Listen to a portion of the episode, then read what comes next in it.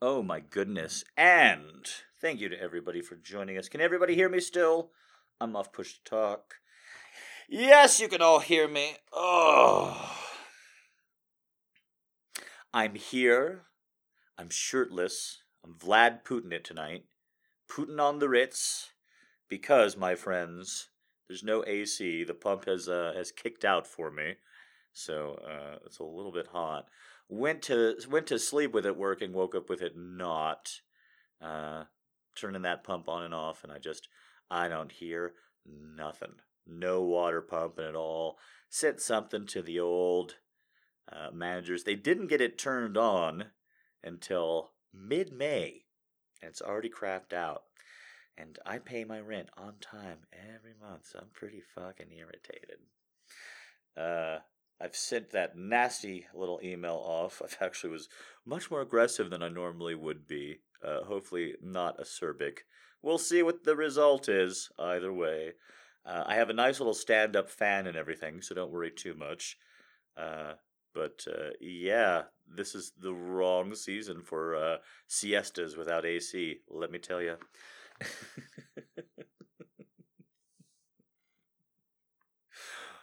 We're going to get right into it. If you're joining us from the recording only, I was charming the pants off these young ladies for the last 30 minutes or so. So you definitely want to actually come to a live show because they have a lot of content.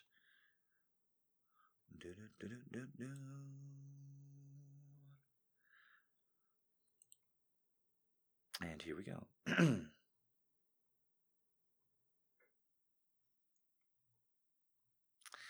I think, unfortunately, I have done this first one before. Who's requested it? The To This Day, I think I've done it previously. Just going to have to go back to an older episode on that one. Okay. Warm summer sun. Shine kindly here. Warm southern wind. Blow softly here. Green sod above. Lie light. Lie light. Good night, dear heart. Good night. Good night. That is Warm Summer Sun by Mark Twain. Okay.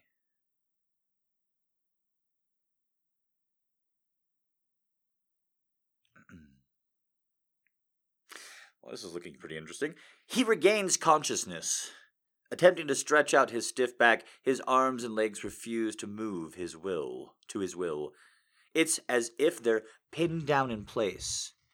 It's his newly roused state, his brows furrow as he tries to move his arms once again. Nothing. His eyes shoot open. Looking down at himself, he noticed he's stark naked, and his ankles are tied down by soft restraints, the same ones tied around his wrists, each strapped to a bedpost securely, looking around in a panic. Thoughts start to run through his mind. How did I get like this? Why am I like this? And where is... She walks into the room. In nothing but a sheer black robe that reaches mid-thigh, tied loosely around her. She makes her way to the foot of the bed. Hands at her hips, she gazes deeply into his eyes before her own roam over his body. Where his eyes meet hers once more, they've darkened with hunger and lust. His mouth dries up, his cock throbs lightly, and he's unable to look away from her. This is a bit more, apologies, author's note here. I didn't think we were getting into the sexy so quick here. The coloring of the website fool me off. So just a moment to recalibrate. This is sexy stuff. Did not anticipate. It's looking like this could take a weird turn, but here we go. I'm all for ritualistic murder. I mean, as much as the next man. Okay. Baby girl, he finally manages to say through his teeth, feigning a hint of anger in his voice. What's going on? The cheeky smile she had walked in widens, attempting to make herself look as innocent as possible. He sees right through it. "Oh, nothing," she teases in sing-song as she crawls her way up the bed, sitting between his spread legs. "I just thought I'd take this chance to use you for a change. Watch you squirm for me and maybe, just maybe, let you come once I'm satisfied." She winks at him and giggles softly. It sends a shiver down his spine and causes his blood to boil all at once. He tries to keep his temper at bay as he tries his restraints once more. "You let me out now," he grunts as he tugs at his right arm, "and your punishment won't be too harsh, little girl." She bites her lip through a smile, which is something he knows she only does when trying to hold back a giggle. He feels her hands lightly on his ankles before they drift up his legs to the top of his thighs until her fingertips dance over his balls. "Well now, since I know I'm going to be punished either way, I may as well have the fun while I can." Her fingers brush over his length, sopping just under the head before heading back down, slowly. The feather-like touch causes his cock to stir. Watching her intently, his body sinks back into the mattress as he decides to relax, absorbing in watching her slow, elaborate movements. She moves away only briefly to slide her robe off her shoulders and drape it over the footboard, her eyes still locked on his, are as dark as before, if not darker, if they reflect the now deep need in his own eyes. Returning her attention to him, she crawls her way back up his body, her hands and knees pushing into the mattress around him, planting like kisses all over his skin. She stops briefly at his nipples to circle them lightly with her tongue before she moves up to nuzzle his shoulders and neck, leaving light kisses, nibbles, and flicks of her tongue along the way. He feels her already hard nipples brush against his chest as she makes her way up to nibble on his ear, her warm breath against his already too warm skin add to the sensations. She moves so that her face hovers right above his, close enough that it feels her lips barely brush against his own skin, and still she stands. A slow, quick breath leaves her. His eyes hooded and his breathing deep, he begins to question just how she was making him so in need of her already. What was she doing to him? She smiles against his lips and hops off him before reaching for the first drawer of the bedside table. "Wait," he says harshly, his head snapping up and out of his daze. "I didn't say you could touch that drawer or the items inside it." The disapproval showing on his face as he eyes her cautiously. She cocks an eyebrow at him and laughs lightly. "You didn't say I couldn't. Besides, you already said you'd punish me for this. Why not have all the fun I can?" He looks ahead and makes a sound, a mix of a grunt, a growl as he mutters something to himself. A sudden snap of leather comes against his chest. His eyes dart back to her, and she has the flogger in her hands, a menacing look on her face. "I'm sorry, I didn't catch that." Snap, the flogger comes down again. "What did you say?"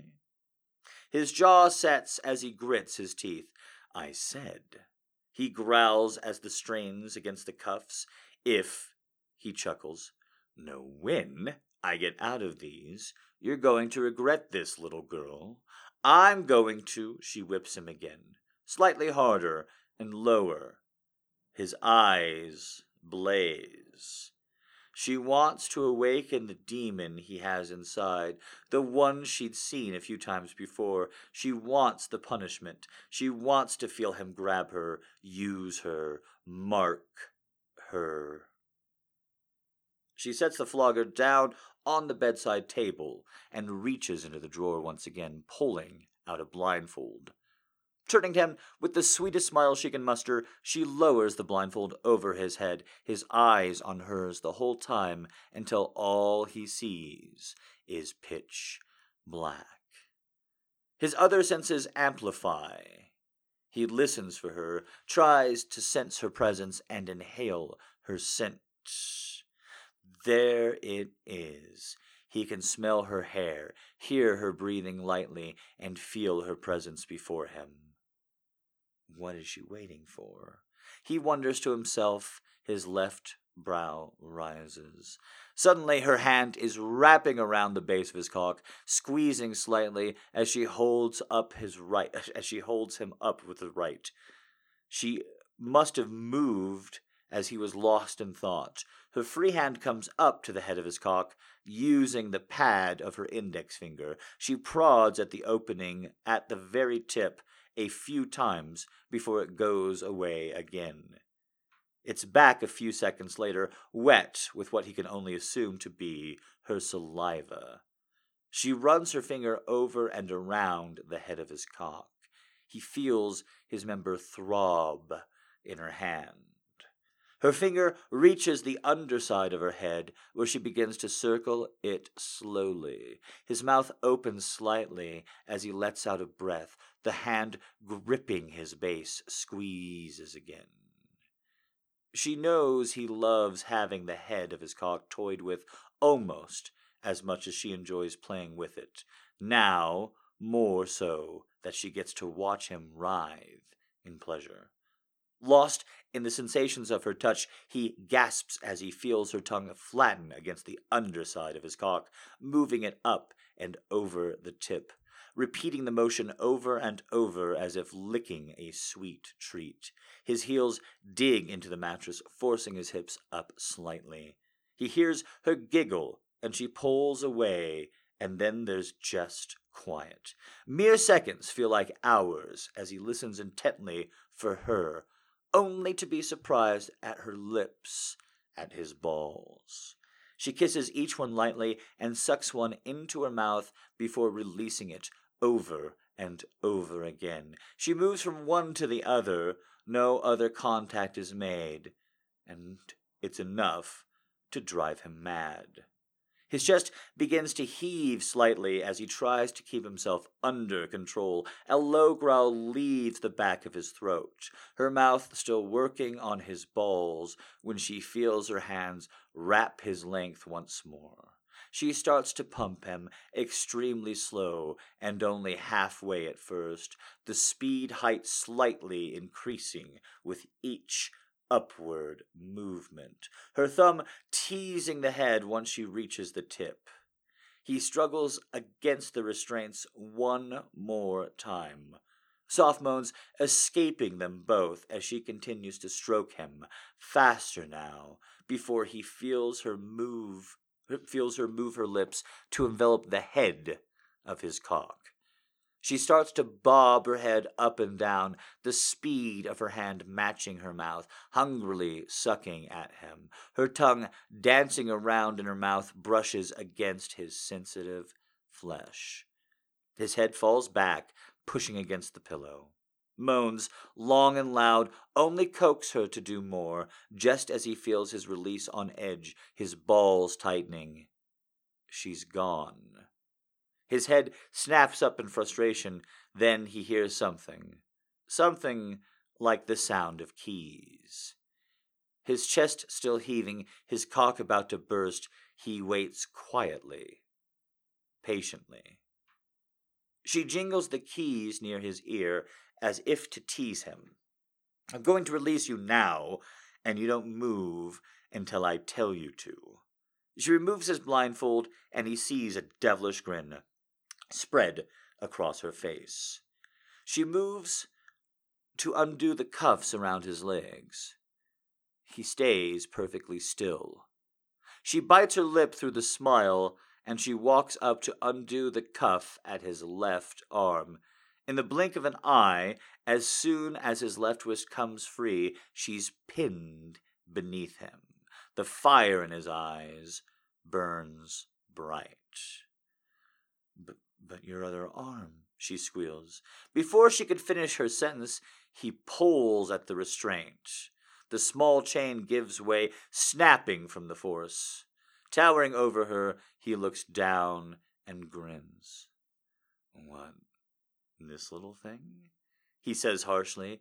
You think these held me back? Oh, no, no, no, no, no.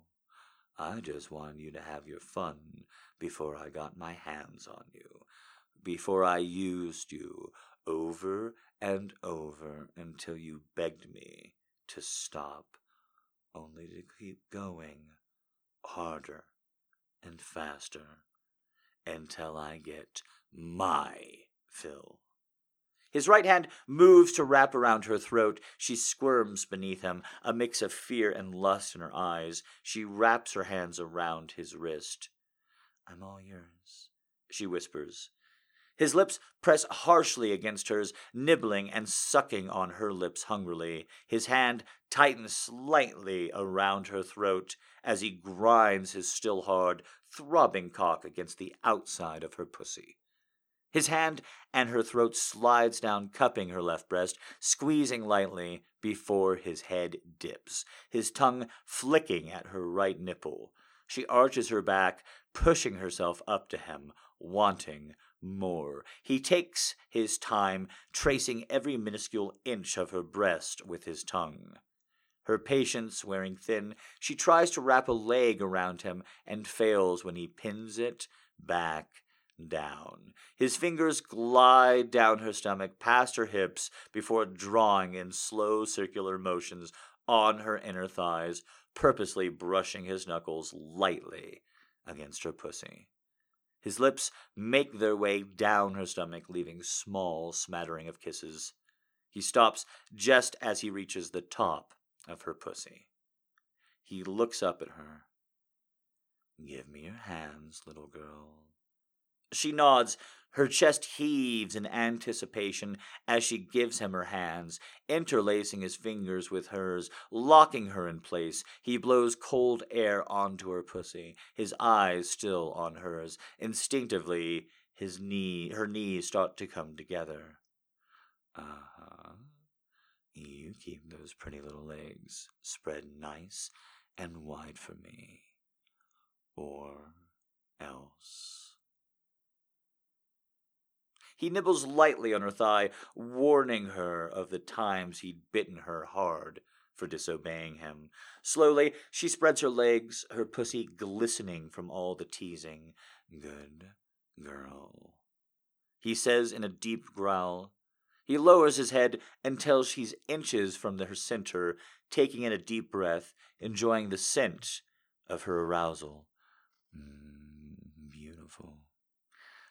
Please. She breathes out. He laughs before placing one long, slow lick from the base of her pussy to her clit with the flat of his tongue, applying just a little more pressure on her clit and lifting his head, his eyes catching hers once again. A light moan slips from her slightly parted lips. More? He asks sternly, yet playfully. She nods, breathing out an inaudible yes. His mouth latches around her pussy as he starts to suck and lap hungrily at her, using his lips to tug and suck, dripping his tongue into her. Her fingers dig into his hands as her body starts to shake. Her moans turn into screams, sweat starting to form on her skin. He continues to eat her, latched on as she twists and contorts, making sure she can't get away. Letting go of her hands, he moves his over to pin down her hips, dripping his tongue harder, faster, deeper into her. Just as he feels her orgasm near, he makes his way back up her body. She whimpers as he looks down at her. Her hands attempting to reach for his cock before he pins her hands above her head. Grin on his face, he lowers his head for a long, slow, tender kiss as he slides himself into her. She moans into his mouth. He growls in return. He starts to move, slow, long, deep thrusts in and out of hers. His jaw sets as he tries not to take her, and hard and fast as he needs to. He wants her to wait, to want, to need. Looking deep into her eyes, he watches her every reaction. His breathing deepens. Her head falls back. His teeth lock onto her now exposed neck, and he begins to suck and lick at her skin, enjoying the taste of her. He begins to pick up speed, more and more with each thrust, until he starts to scream in pleasure. Her hands balling into fists, wrists still pinned under his hand. "Are you ready to come for me, little girl?" He breathes and grunts, barely able to form words. She pleads. He releases her hands, and they instinctively go to curl around the back of his neck. He slides his arms behind her back. Fast, hard thrusts continue as he lowers his forehead onto hers.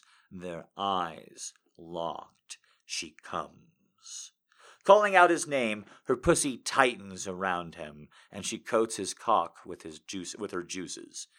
He slows down, still thrusting as hard as he'd been until he reaches his own climax.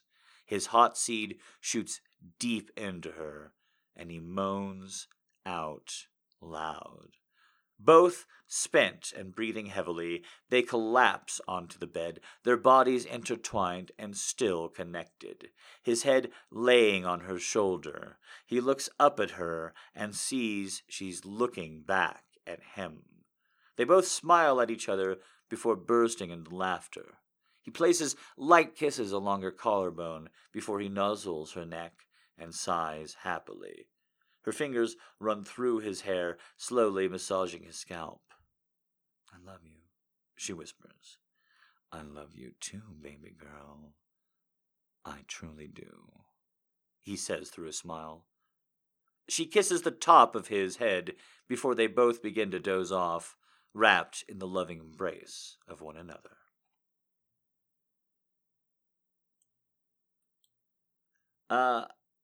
It goes by Squirm. It does not have a author. By the way, fucking pay me. What are you doing? Fucking pay me. Send me money. What are you doing? Pay me. Let's do some requests. Quotations. If you put in quotations, I will fucking say it. We will get it done with. It's a good transition. Gives all you new girls plenty of time to figure out how to pay me. Ba-ba-da-ba-ba-ba-ba-ba. That's balls. That wasn't part of the song. Somebody requested that I say that's balls. Soft as silk, sweet as honey, dumb as shit. I ain't got no money. Some of those are more true than others. Kitty says, "Fuck Albuquerque, have a great show." Indeed, both will be true. Jody says, "Except for the show, my favorite time of the week." Thank you, Jody. Mine as well. Always good to have you girls here. And that is it. What is happening? Pay me. Deploy, baby. Is that my spindthrift I hear twittering?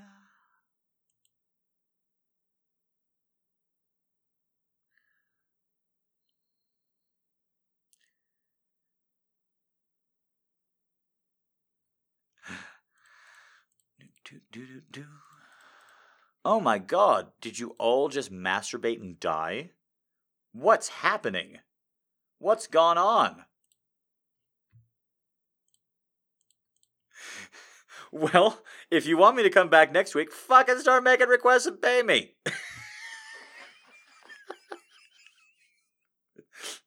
You don't get, just because Daddy put a little fucking dessert as appetizer doesn't mean you get to conk out the rest of this family dinner. Pass the gravy. Here's Daddy's card. Buy yourself something nice, kitten. Please pass the milk, please. I licked it, so now it's mine. Stop this rioting. This time I mean it. Hey, anybody want a peanut? It would do you good to remember that I own you, little girl. Little girl, I see you smiling at me. Let me show you my Cheshire grin. On the counter, baby girl. Daddy wants his treat. I want to use you, little sub. Say thank you, sir. Let me use that one again. I want to use you, little sub. Say thank you, sir. Well, I was going to buy a house, but you people won't freaking tip me enough for a cardboard one. Not demanding there, are we, pet? If you want to be a good girl, get yourself a bad boy. Who's a good cum slut?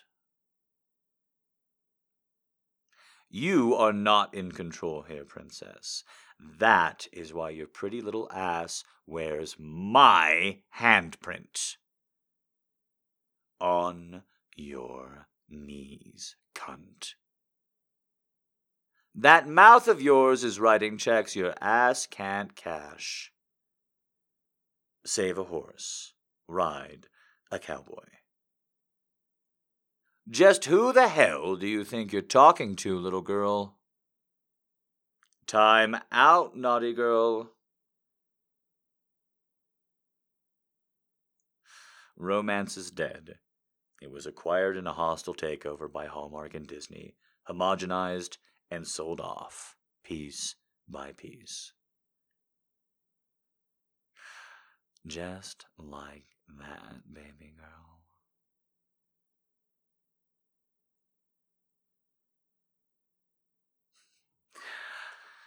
You look so pretty all trussed up like that, little girl. Now, open that sweet mouth wide so Daddy can make a mess out of you.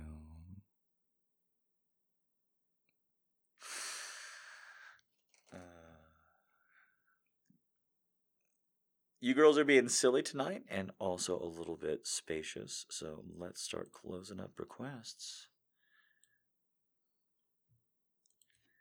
New girls, this is definitely your time to say something. New girls always get their first thing said.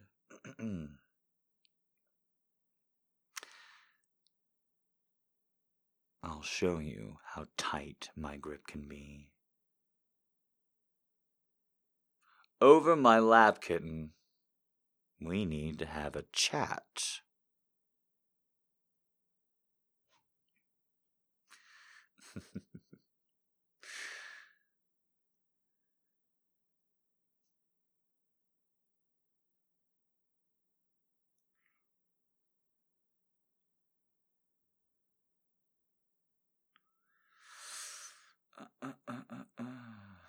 It's okay, baby doll.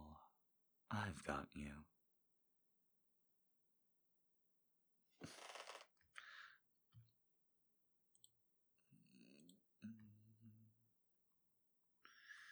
All right, just doing a real quick check to make sure there's no hidden sexiness.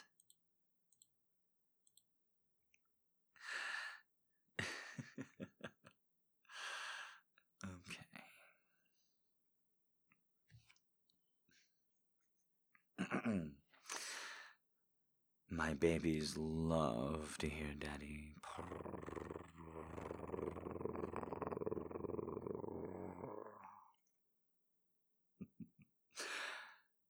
You are mine now. You will always be mine. I own you. Let Daddy cuddle you now. Then we can get to the fun stuff later. Just let me love you. Seriously. Oh, darling, what am I gonna do with you? I don't care how shy you feel.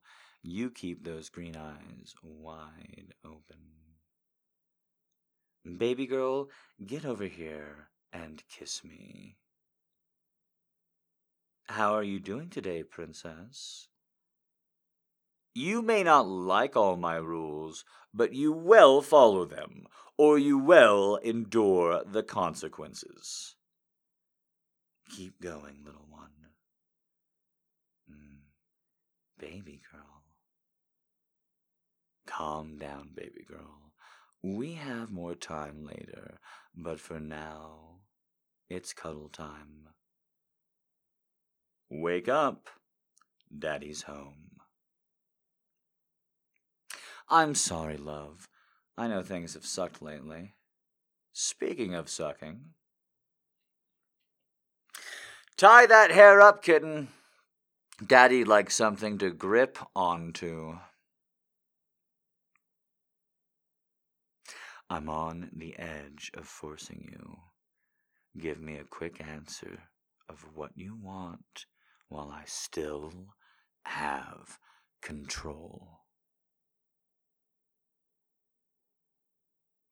Okay, girls, closing up shop. If you've requested previously tonight, that means stop requesting.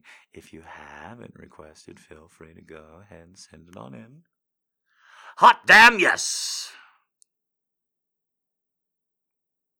To this day, I can't think of the phrase hot damn without thinking of The Brack Show. It's pretty much the only thing that I ever watched in which I know that I heard the phrase hot damn being said over and over again. The Brack Show on Adult Swim.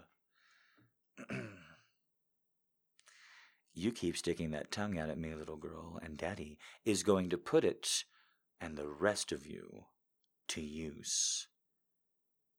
Come here, baby girl. Daddy wants to touch you. Hey, honey bunny, come over here and bend over for Daddy. Yeah, I'm sure you guys are requesting the cat, but the cat is its own entity, so fuck off with that shit.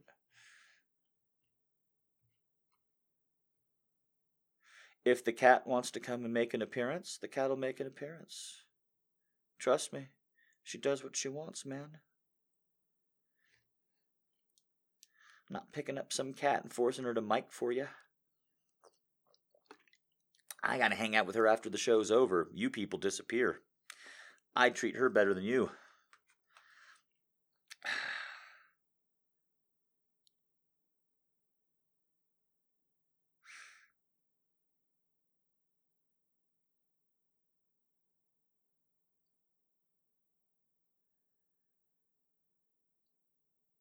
Sorry, I'm just listening for the water pump now.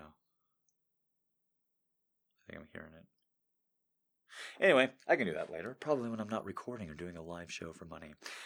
Who's the boss here, baby girl? Okay, thank you so much for quotations and requests and all the rest. There we go. Let's get into the next little bit to read here. Here we go. This is looking like it's going to fucking suck. Here we are. Of the awful battle of the peaks and of the policies. Together with some account of the participation of the pugs and the palms, and the intervention of the great Rumpuscat. Wait, have I done this one before? Is this the one where the cat interrupts the fight between the dogs? What? Guys.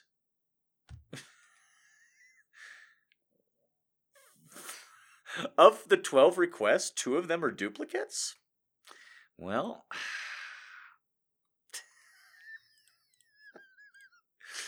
Here we go.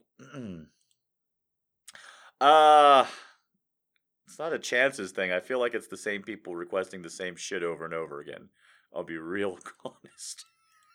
I don't even know who requests what. Please, nobody feel embarrassed. But, like, seriously.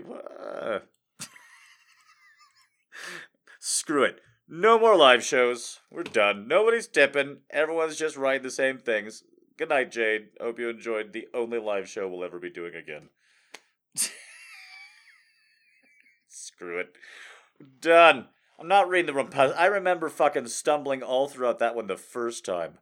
Ay, ay, ay.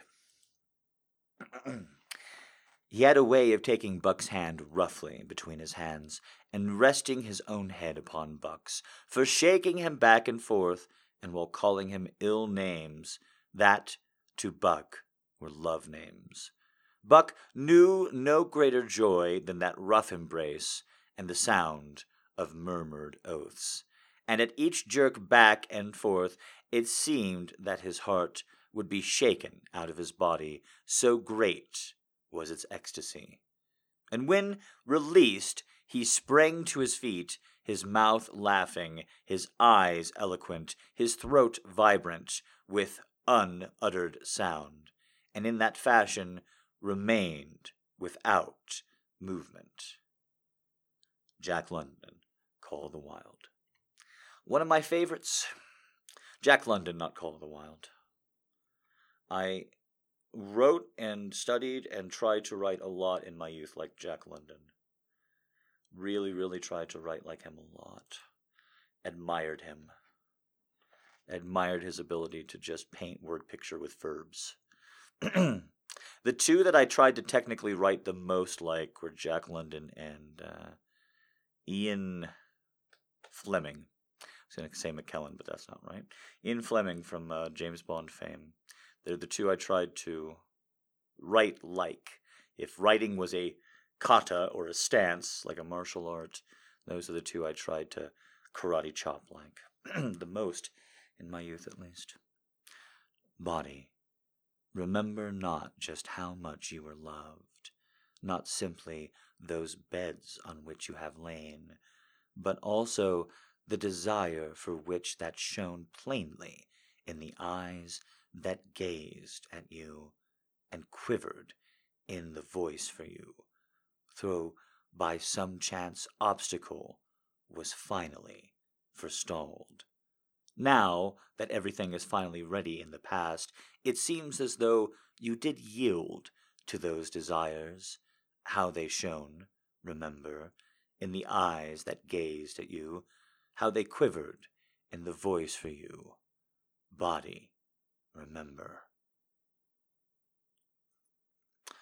This is a translation of a Greek poem by HP Capafe, The Canon. So, ancient Greek translated by HP Capafe. I always like it when we get those ancient poems.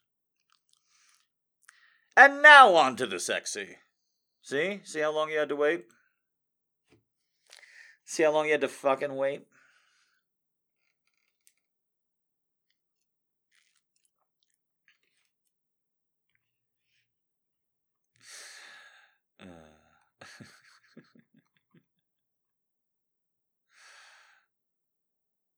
Are you guys not having a good time tonight? This is like the quietest show. Nobody was requesting anything till I prompt you. I'm trying to jazz you. I can't tell because I'm all hot. I'm in a great mood, but I want to make sure. All right, you promise do you want any, is there anything I could do to make it a better show before we get into more sexy? It's not too much sexy. All right, I want to put on a good show. I love you guys. I really do. I look forward to this shit all week long. All right. I'm insecure. I'm an insecure old man. I always put that quote up on my fucking blog. I've been watching Glow Season 2. I just need a little bit more of the break before the sexy. I'm watching Glow Season 2, and this is about to get super personal. I realized why Marc Maron's performance was affecting me so much, because I couldn't quite figure it out. I'm really quite embarrassed. And then I realized, he kind of looks exactly like my dad. At one point in my life, he kind of looks exactly like him. Yeah, the mustache length and the colored hair and length of hair and the glasses and slightly nicer clothing. My dad in the 80s wore windbreakers. Same kind of jeans. And then he's also pretty much the same acerbic and profane, and nothing's ever his fault. And so I was watching this scene, and he just said, you know, like, of course I yell at you. I'm defensive. It's just because you're so smart and creative. And I'm, you know, I hit that space button, and I just, it's such a good show. Marc Maron really loves you, Alison Brie. It's a good show. You should all watch it.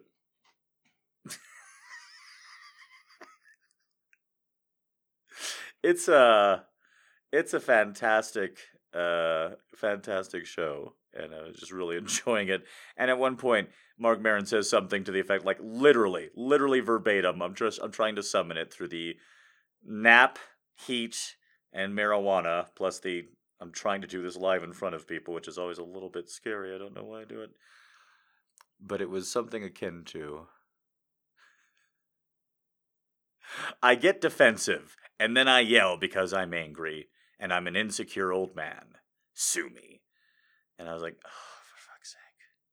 That is both my father and also who I'm not trying to be every day. Both at the same goddamn time. Reminds me of another quote from another movie, A Beautiful Mind. Russell Crowe says to his new roommate, "You will find me a remarkably balanced person. I have a chip on both shoulders." All right.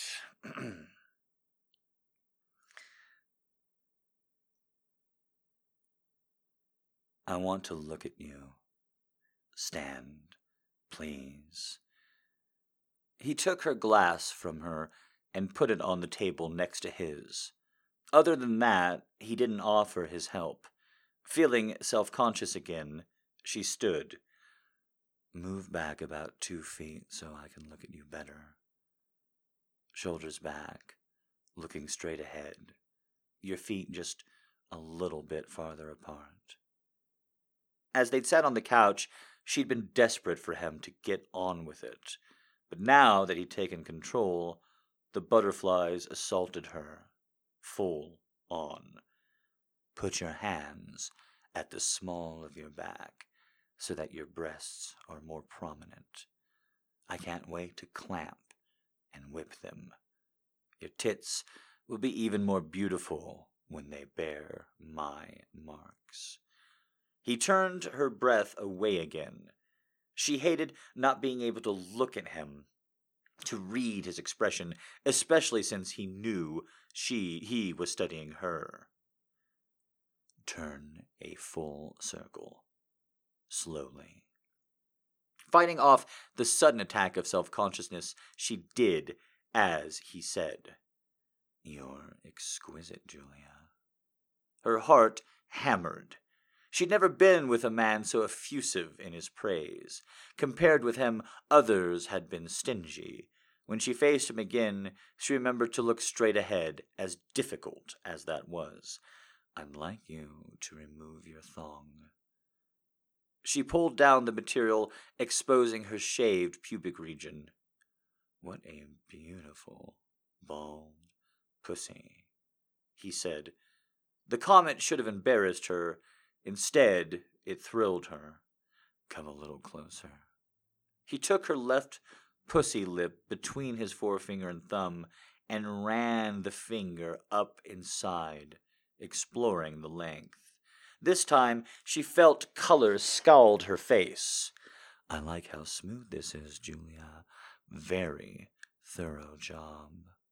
He checked that the other side was clean-shaven as well.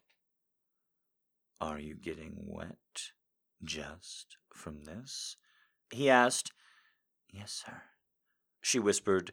She needed his touch, hungered for it. She knew she was slick for him. He pulled and said, Now turn away from me and spread your legs as wide as you possibly can, and bend over to show me all your hot little pussy. He was truly gifted at this.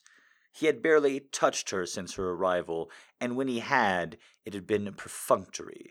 Each question he had asked had uncovered parts of her that she hadn't even known were there. He'd spoken deliberately, choosing each word with care. When she'd first arrived, his welcoming tone had put her at ease. Their discussion on the couch had made her feel closer to him. But when he was in dom mode, every word was infused with command. "Now, girl," she jolted. The sharpness in his voice instantly galvanized her, suddenly grateful that she didn't have to look at him as she did as he said. The angle made her tremble, and the exposure of her private region felt lewd. He remained silent for so long she began to squirm. "Run one finger over your clit until I tell you to stop." Keeping her balance was tricky, but she'd managed what he'd asked. It took only a couple of light strokes before the arousal built in her. She concentrated on breathing. Coming without its expressed permission would earn her a punishment, she knew, and damn, she was already close. The blasted man said nothing, even though he had known how much he was torturing her. "Do you want to come, girl?" "Oh, sir." "Keep moving that hand." "Yes, sir." "And answer the question," he snapped. "Yes, please." Though once vowed to never beg for anything, she'd learned that she needed, that need trumped pride. "I want to come. Please, please. Oh, God, sir." When she knew to move her hand slower, if she wanted to stave off the orgasm, but nearly a week's worth of denial made that impossible. Without conscious thought, she began to move her hips. "Do you think you deserve an orgasm?" Did she? What was the criteria? She'd knelt every day. She hadn't stolen an orgasm. She'd be honest with him. She'd shown up and dressed as she was instructed. "Yes, sir." "Stop!" He whispered the word so softly she barely heard him. "I will give you an orgasm when I decide you're ready." She whimpered in frustration. "Think about it. What is the correct answer to my question, Julia? How could I have been so stupid?" "If you think I deserve one, sir." "Much better. Keep playing with your pussy." "Oh, God. Oh, God. Oh, sir, I'm so close." "You haven't earned one. Take hold of your ankles." He left her there, frustrated and breathing ragged, wondering what would happen next. "What time were you supposed to arrive?" "Sir?" "You were given specific instructions." "6 o'clock, sir." "Prompt." "And what time did you arrive?" Damn her inability to lie. She forced the words past a sudden knot in her throat. "It was about 4 minutes after, sir." Is the definition of prompt open to interpretation? The room temperature felt as it had dropped several degrees. "No, sir." "Choose a punishment." His words were so close to what she'd been fantasizing about. She just barely stopped her first answer from spilling out. "Whatever you deem reasonable, sir." "Perfect. Kneel, facing me. Look at me." Damn. She told him on the phone that she wanted to be tied and subjected to a flogger. And there were a dozen things she wanted to try. She bit her lower lip to keep her mouth shut. "Now, answer the question." She didn't know how many more times she'd have the opportunity to scene with him. your belt, sir. Be specific. Because I was late, I think you should beat my ass with your belt. This one? He asked, unbuckling it. Bravado faltered when he dragged it through the loops. Yes, sir, she said, hoping she sounded more confident than she felt. Tell me your safe word. She barely managed to bite back a sigh of frustration. He told her they'd go through this often, but it felt like a waste of time.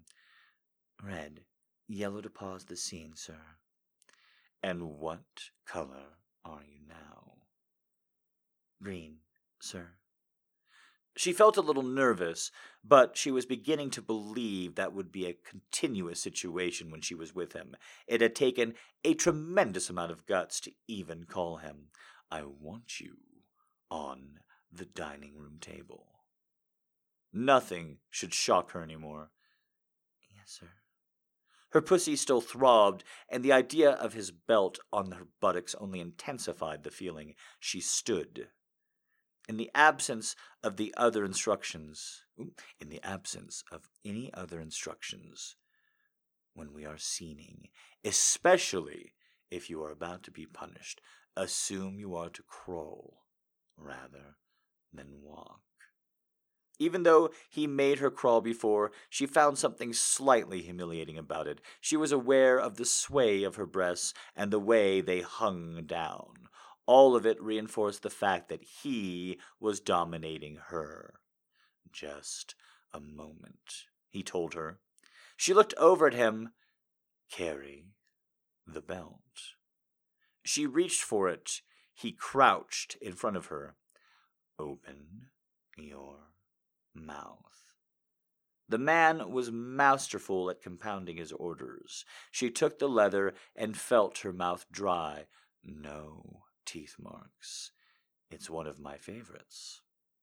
The wooden floors were horribly uncomfortable on her knees. The dining room seemed to be a mile away.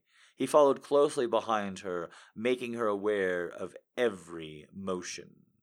The one good thing, she was no longer a sexually ravenous creature. In the dining room, he turned on all the lights and removed the candlesticks and blown glass bowl from the tabletop. He moved several chairs out of the way and placed them against the far wall. Remove your shoes. Since he hadn't given her permission to rise, she struggled to remove the pumps without her hands. She managed, though. Up you go, he said, face away from me. The table surface gleamed, and she knew it would soon be marred by fingerprints. He offered no assistance as she climbed into place. Now place the belt on your back. Somehow she managed that, too. He allowed time to drag. Her body began to tremble, both from the discomfort and apprehension. Finally, he took the belt from her. How many minutes late were you? 4, sir. And how many spanks do you deserve? As many as you see fit, sir. 12. Her body went rigid. That sounded excessive. Most people wouldn't even have noticed 4 minutes. I'm going to rub your ass a bit. His touch was so vigorous she could hardly stay in place, and she had to fight for her balance. All of a sudden, she realized she had nothing to hang on to. He expected her to remain over the top with no way to support herself. After every hit, arch your back and then lift your hips for the next one. Unnecessary delays will cost you. Any questions? She shook her head then, remembering the rules, said, No, sir. Please, sir. Will you punish me for being late? He landed the first across her buttocks, scalding her. She screamed. The pain had lanced her, so unexpected in its intensity. She wanted to get up and run away. Other than the sobs, the room was silent. He hadn't touched her again. Obviously, he was waiting for her to continue. She slowly got back into position. She offered a quick prayer that they could find a rhythm that would enable her to get past this quickly. She couldn't, honestly could not, take a dozen like that. He caught the back of both legs, and she folded up on herself, anything to escape, anything. Again, he said nothing, allowing her to sort through the experience on her own. Several minutes passed before she got herself back into position. The next was placed beneath the first, and she bit out, "Fuck!" She hated not being able to see him. She hated that it felt so coldly impersonal. The first time he spanked her, he engaged her, had talked to her, and even reassured her. This time, it truly felt like punishment. She hated it. Hated it. If he wanted to ensure her good behavior in the future, his method was effective. They were only 25% finished, and she knew she'd leave an hour early next time they were supposed to get together, if they saw each other again at all. She forced herself to get ready for the next impact. Feeling wanton, she struck out her high ass in the air. Instantly he obliged, again catching the back of her legs. He was being methodological. One on top, one on the bottom, then filling in the space between. She blinked back, binding tears, and took a couple of deep breaths. She told herself she knew what to expect now. She had figured out his pattern. That made it easier to endure. The fifth blazed across the bottom of her buttocks. Despite her determination, she dropped her head to the table. Her body shook from the relentless pain. "Tell me your color, Julia."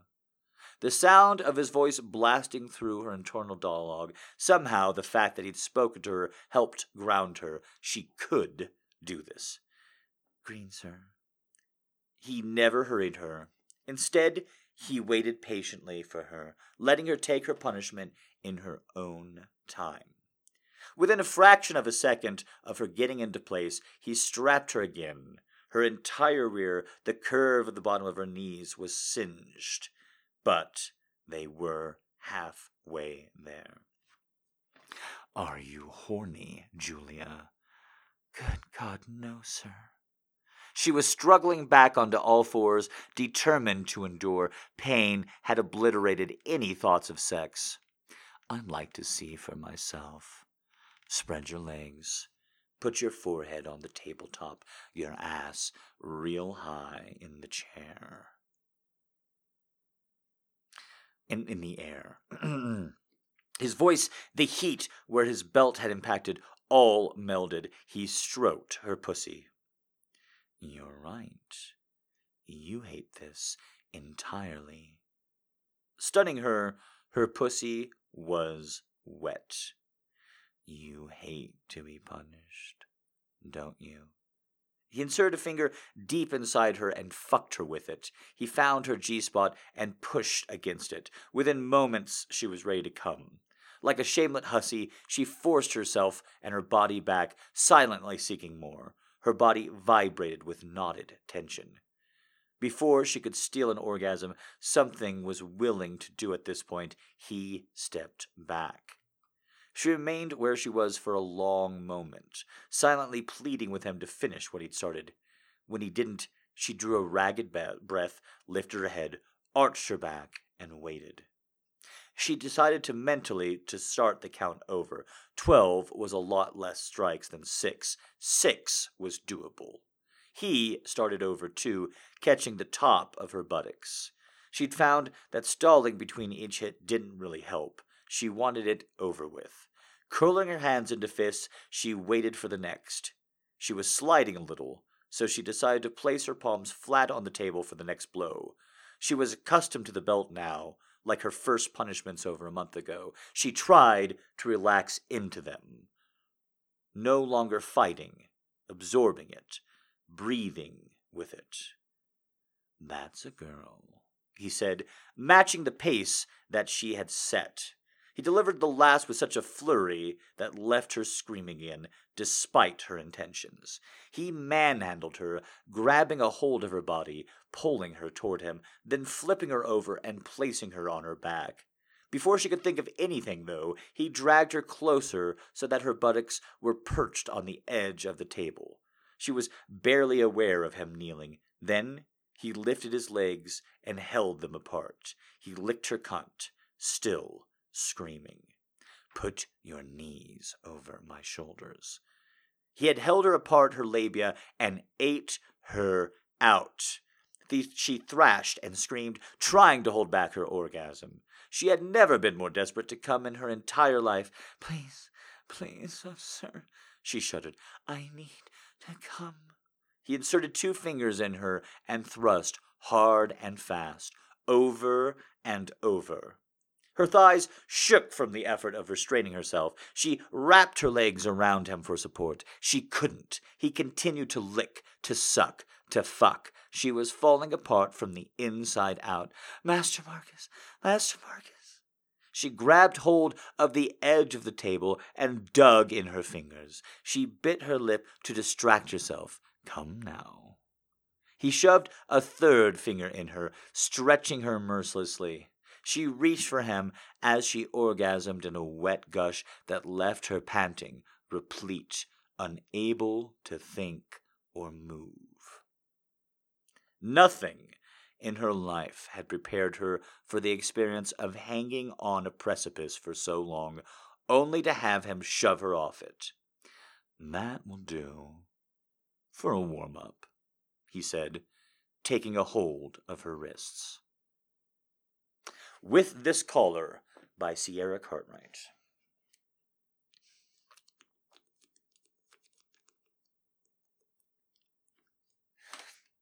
Guys, I am happy to continue, and there is more to come. Allie is going to... I almost called her Abby. I've never done that before. Allie is going to put a link up for the tip jar. I'm going to take a 5-minute breather, get some more water down my gullet. I will be right back, literally 5 minutes, 5-minute break, 5-minute break. Everybody water, hydrate, cool down a little bit. 5-minute break, I'll be right fucking back. That's just how it works. Just optimistic that I'm going to be back before I am. Something's going to be ready before I am. Yada, yada, yada. Okay. I slide her along the rest of the way, laying her flat across the cushions, setting a pillow under her head. I straddle her, my palms by her shoulders. I raise an eyebrow. "Do we have a yes, Violet? Are you really going to do this to me? And I can't touch you? Do you want to touch me?" I ask, dragging my hand the length, the hard... My goodness, I ask, dragging my hard length between her legs. She's so warm already, and I can feel the heat of her arousal through our clothes. She answers with a lift of her hips against me. She loops her arms around my neck. "I do want to touch you."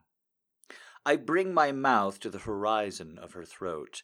I lick her there, drawing the taste into my mouth, then kiss along her neck, sucking on her jaw, until her body arches into me again and again, begging me, "Another time, let me touch you," I whisper. "Yes. God, please, yes." We stop talking about getting hurt and who's touching who and what any of this means once I unbutton her jeans. I tug them down her hips. And each inch is a revelation of flesh, of curves, of femininity. My God, it gets better and better. Her purple panties are tiny, with illustrations of zebras on them. They're unbelievably sexy and ridiculous and adorable at the same time, like her. I love a good pair of black lace underwear, but I love these because she's not trying too hard. She is sexy, and she is sweet, because she wears purple panties with zebras. "Victoria's Secret has some damn cute panties," she says. I place my hands together in prayer. Please, God, I've been a good boy. Let me help pick the next time you go shopping. Let's see how good you can be, she says, a naughty glint in her amber eyes. Challenge accepted. I peel her jeans down the rest of the way, savoring the view of her bare legs. She kicks off her jeans as I drag my gaze along her long, lush frame. My hands tremble. I want to do right by her. I want to worship her and make her feel adored. As I crawl back up her body, my hand trails along her legs, placing a path up the soft flesh. She shudders in the wake of my touch, and then gasps when I drag a finger across the damp panel of her panties. My cock is thick and begging to come out. But that's not in the cards. Tonight is for her pleasure, and hers alone. Can I convince you to take this shirt off? I say, tugging on the end of her jersey. She gives me a saucy look. Doesn't it turn you on to see me in your number? I rise onto my knees, my hand over a bulge in my jeans. Yes, fucking immensely. But you know what else turns me on? What? Tits. Specifically, your tits. I want to taste them and suck on them before I kiss my way down your body and settle between your legs, where I plan on introducing you to my tongue, and my tongue is very much looking forward to making your pussy's acquaintance. She laughs. Oh, God, when did you become so dirty? Wait, don't answer. I don't want to know. I wriggle an eyebrow. You don't like this side of me? She reaches for the bottom of her shirt, tugs it off, then grabs her tight tank top and shucks that off too. She's down to a pink bra and purple panties, and I'm about ready to burst. I'm so turned on, wanting her so much. I ache everywhere. I love this side of you, actually, she says, as she reaches her arms behind and unhooks her bra, letting it fall to the floor. The heavens part. Angels sing. Her tits are glorious. Perfect teardrops, rosy nipples, tipped up, asking to be licked. There is a God, I murmur as I lean in to suck on a nipple. Cooper, she says, stating my name like an admonishment, and then turning into a long, low moan of pleasure. Cooper, you have two world-class tits, I say when I come up for air, palming those beauties. They're fucking astonishing. You've been checking them out? I have been an admirer of your breasts for a long time. They're my happy zone. She smiled and laughs. Play with them, then. If I'm dreaming, I don't want to wake up. I'm a devoted aficionado of racks, and honestly, I could spend an entire day, hell, week, staring at breasts. I've often lamented the lack of paid jobs in this area, and in my future utopian society, this sort of oogling work will indeed warrant financial compensation. For now, I'll gladly work as a volunteer assigned gazing at these beauties. I lavish praise on her gorgeous globes with my tongue. So sexy, I murmur as I lick. So delicious. I pinch her nipples. So perfect. She writhes under me, moaning and groaning and grabbing my head in the vast valley of her tits. She's as turned on from this as I am.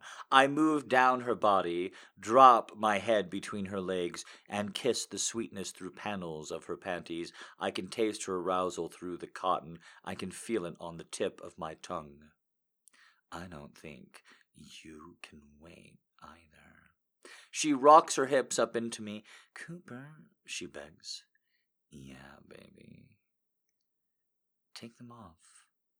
I closed my eyes for a second, letting the sheer sexiness of those three words imprint on me. When I open my eyes, I peel her panties to her ankles. She helps kick them off. There's something intensely erotic about the way she moves, how she lifts her hips so I can tug her clothes down, making it easier for me to undress her, like she trusts me. It's such a small thing, but it says we're in this together. I see it in her eyes, too, as I slide my hands up her legs and gaze at her face. Her golden brown eyes are trained on me, wide and guileless. At one point, she licks her lips, flicking the tip of her tongue over them. I reach her inner thighs, parting them absolutely in lust with the view of her glorious pussy, one brunette landing strip, and the rest is smooth. And there, right there, is where I want to be. She glistens. My throat burns as my hands inch closer. The sight of her arousal, all silky and wet, is so ridiculously enticing. I lower my face to her legs and kiss the inside of her thigh. She quivers. I kiss the other thigh. She shudders. Does that hurt? No. She murmurs. I slide my tongue so close, right to the edge of her pussy. This? Oh, God, no, she says, lifting her hips, seeking me. I told you I didn't. Excuse me. I told you I would hurt you. I know. I didn't mean like that. I know what I mean. I press the gentlest kiss to her clit. She draws a sharp breath. But I want to show you onto the opposite. Show me. I skim my hands under her thighs and wrap my arms around them, my shoulders settling between. Open your legs for me. She spreads wider, and I'm in heaven at her first taste. She's so slick and wet, and the way we kiss, how we talk, how we touch, I explore all that sweetness with my tongue, lapping her up, flicking the tip against her delicious rise of her clit. She grabs my hair, clutching it like a lifeline, holding it so damn hard, and then I bury my face between her legs, licking and sucking and kissing, devouring. She's mostly quiet at first, and I register that in a soft moan. I grin wickedly, because now I know this private detail. Violet is a moaner, and I love that. It's like I've been given the secret keys to her body. I have the code, and I'm unlocking her. She's a rocker, too, because she soon rocks into my face, holding my hair like a pair of goddamn reins. I fucking love her abandon. I love how hot and wet she is, how good she tastes, how her noises feel turn into feral groans when I bring my mouth to her clit and suck hard on that gorgeous little diamond of pleasure. Her noises turn into something else. My name, Cooper, she calls out, and it sounds husky, raspy. I lick her faster, learning her cues, discovering how she likes it. I bring a finger to her center, sliding across her slickness to see if she wants to fuck my finger too, and she goes wild as I slide into her, her legs clamping tight around my head like a vice, and I love it. She tugs my hair harder. Please, she whispers hoarsely. Then it turns into a chant, like a plea. My hands grip harder, she thrusts faster, and my world spins further away from me. She's so close, and I'm so turned on. A blast of pleasure ricochets down my body, an overwhelming reminder of how much I want to be buried inside her. I'm practically dry humping the couch. I want her so much. I want to fuck her and kiss her and touch her and do everything to her, but I can't. So I kiss her pussy that way, so she knows I want it all. I devour her sweetness. She cries in the faintest voice, and then I grip her ass and drink her as a taste floods my tongue, making me high on higher for her. When Hylet comes, she detonates. She writhes and pants and screams. It's both beautiful and primal. She can't stop saying my name, and it sounds intoxicating on her tongue. Cooper, oh God. Yeah, I like that chant. I like it a lot. I slow my moves, easing her down with a final soft kiss. Then I move away from her sensitive clit and kiss her hip bones, her navel, up to her breasts. She cradles my head between them, lacing her fingers through my hair. Cooper, this is my happy zone, she says softly. Me too. I look up and meet her gaze. Her eyes are hazy, her cheeks are flushed, her expression is one I want to remember forever, my woman, thoroughly satisfied. Can I do that again? You'd better, she says playfully. How about now? She gives me a look that I can't be serious. Now? I nod enthusiastically. Really? Yes, really. Please. She says, her voice beautifully desperate. Then she pushes me down her body. That move right there, her hands shoving me back to her sweetness, is my new favorite part of the night, as she makes it patently clear where she wants me. I return to her, and I kiss her once more, going slower, taking my time, learning how she likes it. And when she's already had it once, I work her up to a second time, kissing, licking, building, gliding, until she flies off the edge once more, thanks to my fingers and my mouth and my dirty desire to taste her pleasure all over again. Afterward, I scoot next to her on the couch and wrap an arm around her. She sighs and snuggles against me, her naked body pressed to my clothed one. You're like a limp noodle, I murmur, loving her post-orgasmic state of bliss. My noodleness is all your fault, she teases. Lauren Blakely, Most Valuable Playboy.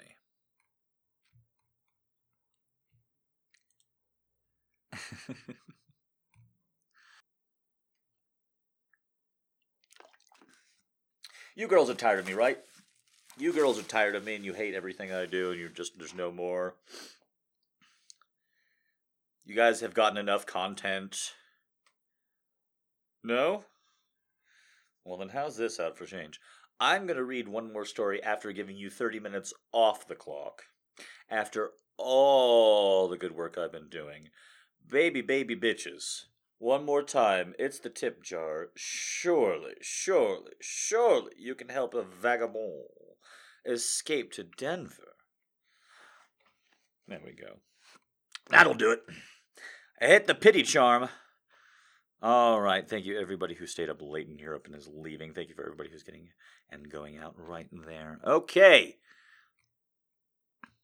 Can I just say before we start this last story, this will be the last story of the night, the last bit of smut, at least. This is typically where I do my, I'm so grateful. Fuck that. Instead, you're going to listen to how awesome I am and how grateful you are for me. So, the reason why I'm doing a little bit of a switch up, instead of me saying I'm grateful for you and trying to smooze you out of your hard-earned coin that way, and instead I'm going like straight like Dom command it, etc. is I have a major character flaw. And I don't say that lightly. And I don't say it harshly. Hopefully you can hear that in my voice, that this is... I'm attempting to evaluate myself neutrally, neither positively or negatively. It's not that easy to do. I have a major character flaw, and that is my anger, my wrath. I was born to a different world than you, even if we were born at the same time. I was born to a harder world than you. I had to unlearn that. I was born to a world that had more malice and animus in it than many of you. And I don't say that for any sense of pity, quite the opposite. I say that because it is my burden to not further it. Yes, if someone is born... Thankfully, this is a bit dark, but this is pretty much the only way that I know how to talk about the cycle of anger. If some boy is born to a pair of parents where the dad hits the mom, it's up to him to break the cycle of violence. We don't question this in any way. We know that's exactly what must happen. Doesn't matter if it's a burden. Doesn't matter if it's wrong. We see the cycle. We see the opportunity to change it, and we place the burden there, collectively and individually, right or wrong. Quite some time ago, in therapy, about 3 years ago, when talking about my past, my ancestry and whatnot, we didn't really get into that very much. But one thing that I'm willing to say without giving away details is that there's some pretty bad dudes not that far back in my personal history. Men who killed joyously for money. Men who did bad things. Bad hombres. And... many of them were successful, had enough success to pass down that they were patriarchs and il patrons. And they were angry. They were angry men. They got what they wanted. Their wrath, their anger allowed them to get more of it, I do believe. And so it continued to flow downhill, the promise of more, and the reins to get them. But I realized that all it took, not to break this cycle, but to literally redeem them all, to redeem all these angry, blustering men, and all their fury that they directed at those around them, was to simply not follow. That's it. Not just break the cycle, but redeem them all. Every last one of them. The entire cycle. Every angry primate all the way back up the tree. If I could turn the yelling into something else, then I could defeat them all. All of them. All of their history and everything they put into my blood. With a snap of my fingers. That's it. This week... has been a very aggravating week. There's been a lot of very rare things that have popped up on the old radar, expenses, bumping into people I'd much, much, much rather not see. Triggers, July 4th, PTSD, the air conditioner breaking down right now and it being over 80 degrees inside my apartment because I do want to keep that fan off, have a decent recording going. And the wrath is there, undeniably. It makes itself known. But this character flaw that I've been spending the last 20 years on, a good amount of my expendable free time and income, with therapy and recreational drugs and booze and meditation and trips and escapades, and yogis, and mentors, and monks. This character flaw that I've been working on, I've made a lot of progress the last 5 years, especially. But I've never, not in this last week, ever felt like I had real control. I had real control over it. It was always something that I was barely holding back. It was always this burst of energy that was too wild and unpredictable. And it still is. When it comes, when it feels, when it fills me, when I can have it in my body, because I can actually feel it entering my body. I can feel my body tensing. I can feel the blood pooling in parts of me. I can feel my breath changing. It's cooler on the way in. It's hotter on the way out. But it's there. And it's powerful, and it's scary, and it's taken so many good things away from me. I've allowed it to. I've fostered it. I took so many good things away from me by engaging in those behaviors. But I feel like I have a lot more control. This last week is the week where it's the worst week since the beginning of January, or the end of January. All the stressors, everything that could be terrifying, hit at once. And I'm not going to lie, there was a pretty dark 90 minutes where I felt immobilized, where the anger was just there, and I just sort of stared at the ceiling with my arms crossed. And if you could, just imagine an inner monologue like the Tasmanian devil. It was just there. It was there. But I was also holding on to it with one hand. I was also just not letting it do its thing. It's a Tasmanian devil, but if it's in a cage, it's in a cage. You can't hurt anybody. So I let it spin and growl and stick out its tongue until it subsided. Instead of screaming at somebody else, instead of screaming at myself. And I felt the entire time it coming on, the duration of the episode, and as it subsided after, control. Control unlike I've ever felt it before.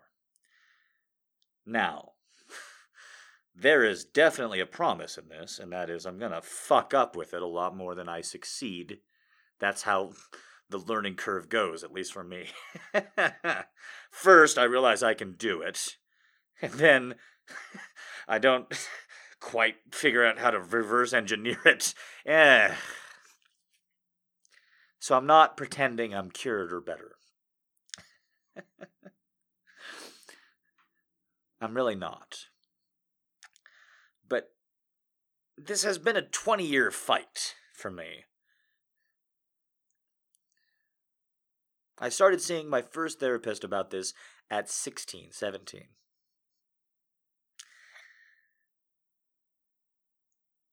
And I've never been better. Never been better at it. Never been stronger. Never been more capable. On one hand, I definitely think the healing and the healing up, and hopefully you can hear all of that healing and all that progress is a part of it. A part of that wrath, I'm almost positive, was sickness.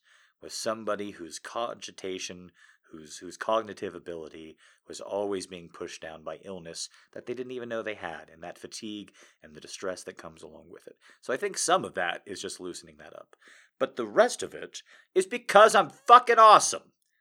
I don't think you hear, like, you guys are like, in chat right now, everyone's like, oh, you're trying the best you can. No! Fucking hell! Wrong speech! Pull that parade back in. Close the door. Get all the fucking peasants dressed up like the noble people. Throw the doors back open. And send them in again, bitches. This is a spread in here. This is a celebration. This is an esteem feast for me. Do you hear what I said? I've been spending my fucking money and time since I was a teenager going to goddamn therapy and shit to get slowly better and better and climb Mount Asshole. Because the only way to get over Mount Asshole is to become a bigger asshole, to climb over it. You do it with a Sherpa, but that's the only fucking way, is first you get a fucking mentor who's like, oh, I see you also know the way of the asshole. And then they teach you to be a more refined asshole to yourself.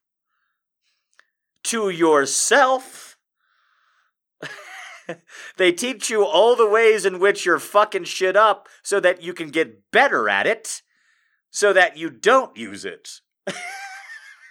So that you can get to the other side and start David Carradining yourself on the other. No, I will not fight you. I will not fight you. No, I know how to fight you. I will not fight you. I will not fight you. I will not. And then occasionally you have to jump kick somebody in the fucking face, but you're still okay because you're mostly saying, I will not fight you, and everybody gets it. Because when the cop comes around, he's like, no, listen, I'm going to quote what the fight said. I'm going to kill your child. I will not fight you. I swear I'm going to turn him to drugs. I will not fight you. I mean it. I've got a heroin gun, and I'm going to shoot him with the heroin gun as I drive by the house. That's a real plot from Kung Fu, the heroin gun. You think I'm making it up? You haven't watched enough Kung Fu. All right. Thank you so much for celebrating me and giving me the praise. Jack, woo, woo, woo, daddy. Thank you. I do appreciate it really and truly if you are enjoying the way that the words are flowing out of my mouth, the way that I can do more stuff for longer, scheduling more things, feeling more confident about that. It is because of you guys and all of your support. The emotional breakthrough this week that I had emotionally lost it, and that was still like a huge win because I emotionally lost it a lot less than anything else. Kind of a super depressing epiphany. Kind of like, yeah, I won, but it's like going on a game show and then the final round, they show your debt and then they remove like 5% of your debt for the grand prize. It's like, well, technically a win, but I mean, I'm unquestionably better off, but I am not excited about it in any way. There's not going to be any pictures or memorabilia about this. I'm definitely not calling anybody to go, guess what? Guess what? You'll never believe what just guess happened. I was hoping we were going to just get some money. There was a ceramic dog on Wheel of Fortune. The only terrible ceramic dog I know is from the TV show Friends. Yeah. The only terrible ceramic dog that's coming to mind. That, or Arnold Schwarzenegger's ex-wife, Maria Shriver. And with that, the final smut piece of the night. Okay.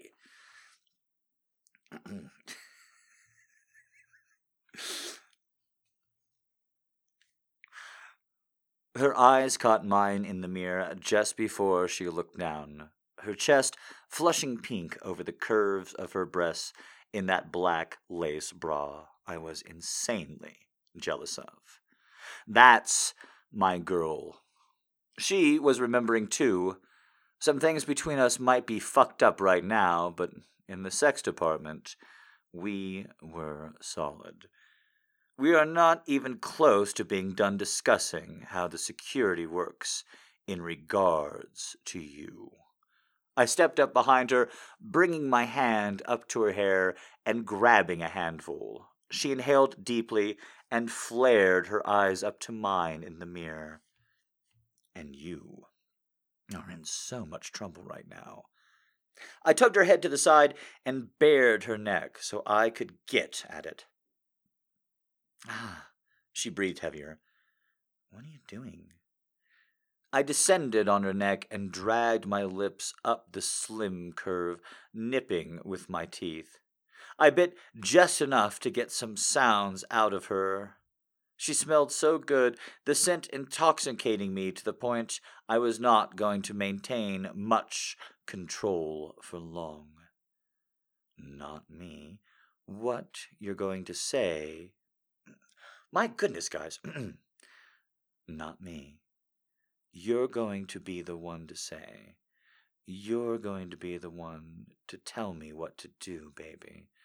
What am I going to do to you first?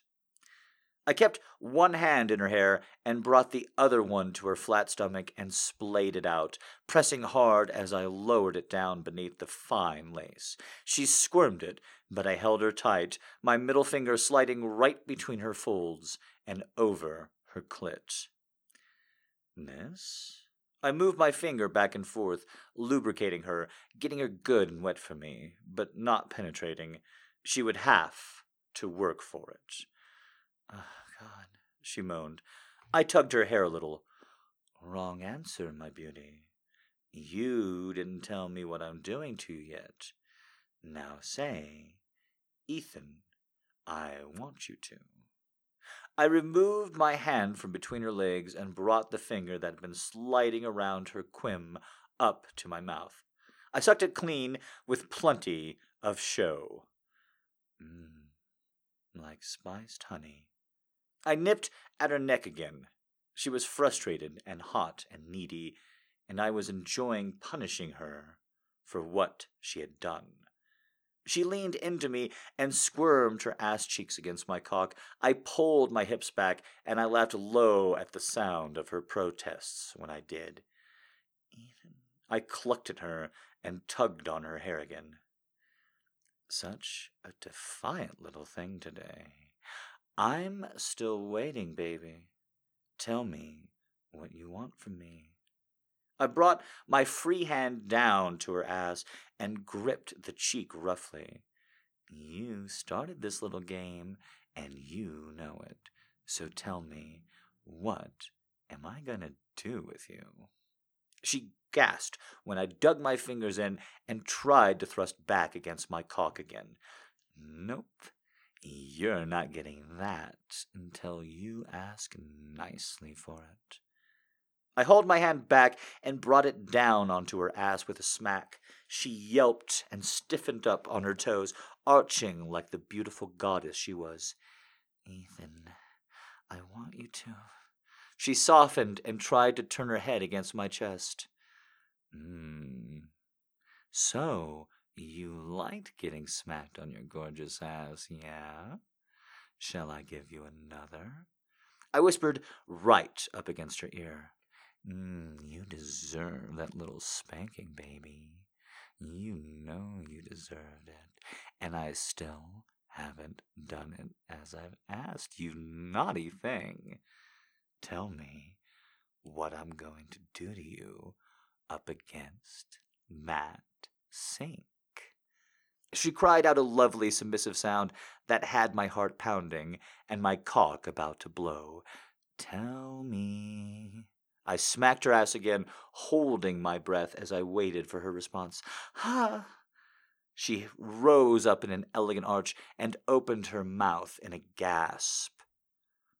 I knew I'd won. I knew she'd tell me, and the thrill was like nothing I'd ever known. And when she said those words, Ethan, you're gonna fuck me up against the sink.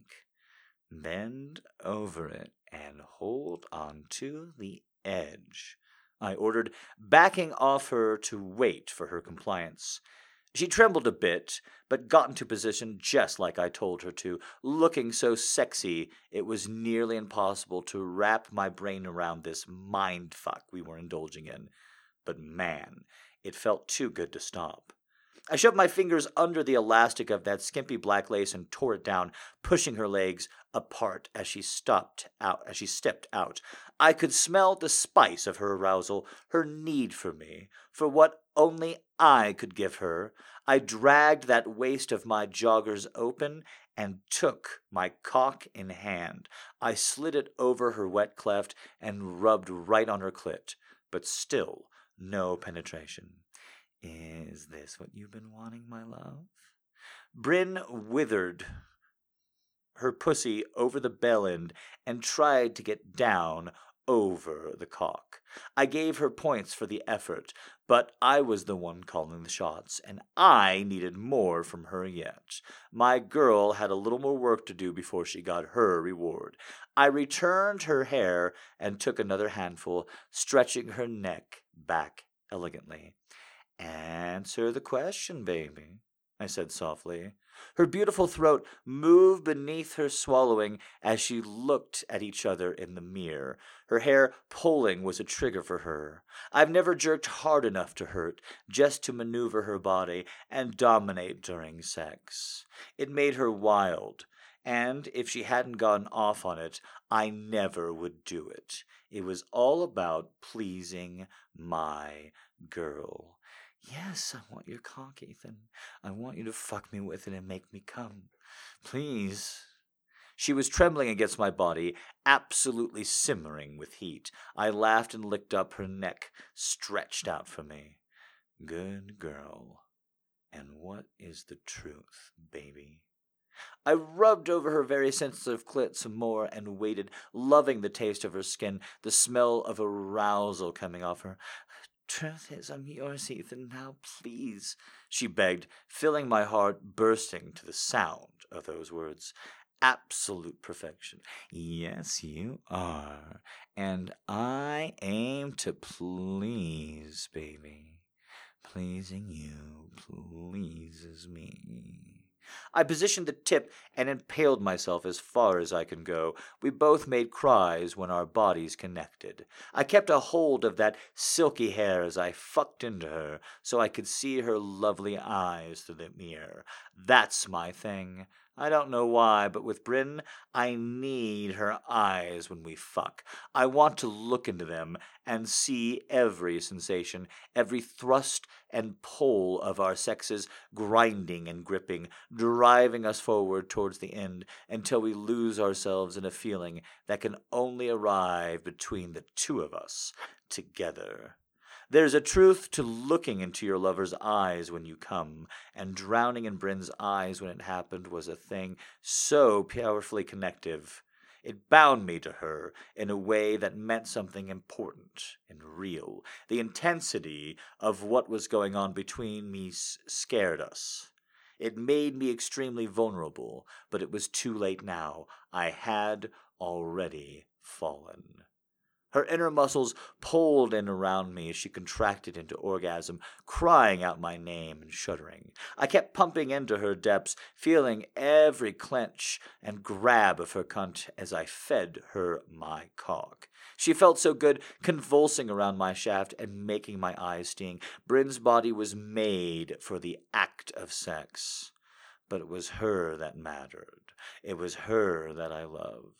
Just seconds before I climaxed, I burst into her as hard as I could, as my teeth bit down on her shoulder. She cried, and I registered the sound of her, but couldn't know if it was from pain or pleasure. I didn't mean to harm her, but I was nearly out of my mind in that instant, just wanting to hold on to her, keep her with me, fill her up with my cum. To make her mine. As the stuff spilled out of me and up into her, I told her again, I love you. I looked into her eyes at the mirror when I said it. We didn't make it to work anywhere close on time. Didn't matter. Some things are more important. We were both shattered from the sex and could barely stand after, so I picked her up and took her into the shower with me. I washed all over her and let her wash me. We didn't talk. I just stared and touched and kissed and thought. After the shower, I wrapped her in a towel and took her back to bed. It was only then, with her stretched out all soft and content, that we spoke about other things. Rain Miller, All in the Blackstone Affair. One last time, Allie. Pay me.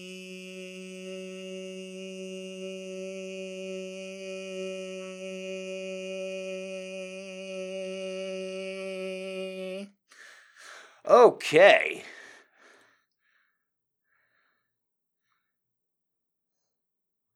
Amanda. Thank you so much.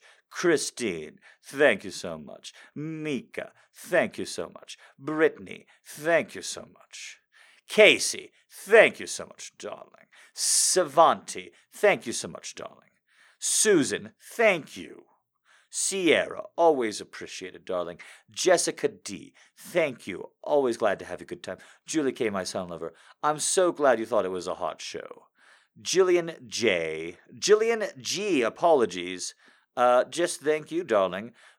Plague Lab, whoever's there, has sent me vagabond with all of the French special marks pronunciation in that tip. So, of course, I have to say it. Every special French character on every vowel is in that particular spelling of vagabond, so... Megan H., thank you so much, darling. Thank you to everybody who tipped, everybody who submit something, absolutely everybody who wins. Vagabond's a new favorite, huh?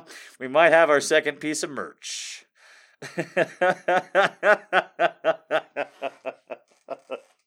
All right, guys.